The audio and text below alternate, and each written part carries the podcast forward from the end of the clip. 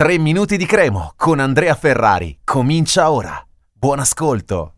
Abbiamo una squadra forte, insomma, eh, l'abbiamo già detto tante volte, abbiamo iniziato i podcast già altre volte con questa affermazione e Alecco l'unico modo per sbloccare la partita e vincerla era cercare un episodio a favore eh, è successo alla Cremonese, lo ha cercato, lo ha trovato a inizio secondo tempo, calcio di rigore guadagnato da Jonsen che era al debutto assoluto con la nuova maglia, non credevamo già iniziasse da titolare quella partita, invece è stato scelto eh, proprio lui, l'ex Venezia, il colpo del mercato invernale della Cremo per fare coppia con Coda, Coda che poi ha segnato il calcio di rigore tirandolo forte e centrale, un gol decisivo quindi in una, part- in una partita molto sporca, molto sporca, una battaglia calcistica l'abbiamo definita perché comunque eh, la qualità del gioco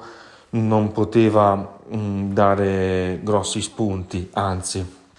è stata una partita nervosa, una partita eh, davvero tosta di lotta su tutti i palloni dall'una e dall'altra parte. Credo che Lecco abbia approcciato anche meglio la partita, eh, come nervi meglio della Cremonese, doveva reagire a una sconfitta tosta, quella di Piacenza, quella fra Albi Salò, lo ha fatto con l'atteggiamento, non però con il gioco e neanche con le occasioni create, perché alla fine non ci sono stati tiri in porta. Verso eh, Saro che ha debuttato in grigio rosso, non essendo disponibile Jundal, ha giocato Saro e non Livieri, Stroppa l'ha spiegato nel post partita che comunque Livieri è appena appena arrivato, mentre Saro sa meglio come eh, come imposta la Cremonese, quanto è importante eh, il portiere anche nell'impostazione di gioco della Cremonese che comincia molto molto dal basso e quindi una pedina fondamentale. Bravo Saro, bravo Stroppa a scegliere lui, bravo Stroppa in generale a mettere giù una buona formazione, eh, anche se c'erano tanti assenti, quindi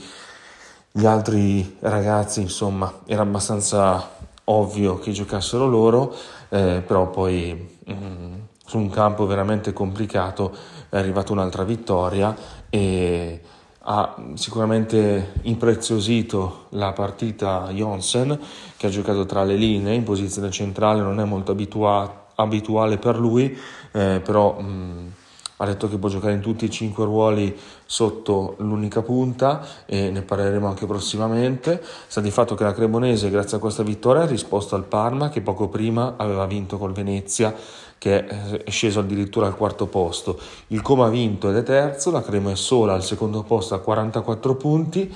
13 vittorie e la settima vittoria fuori casa, quarta vittoria consecutiva e tutte senza subire gol, quindi avanti così recupereranno anche alcuni giocatori, non ci sarà però Antov sabato per squalifica, ma torna Vasquez, torna Maier e poi magari anche qualche infortunato. Un saluto e forza Cremo. Per oggi 3 minuti di Cremo finisce qui. Appuntamento al prossimo episodio.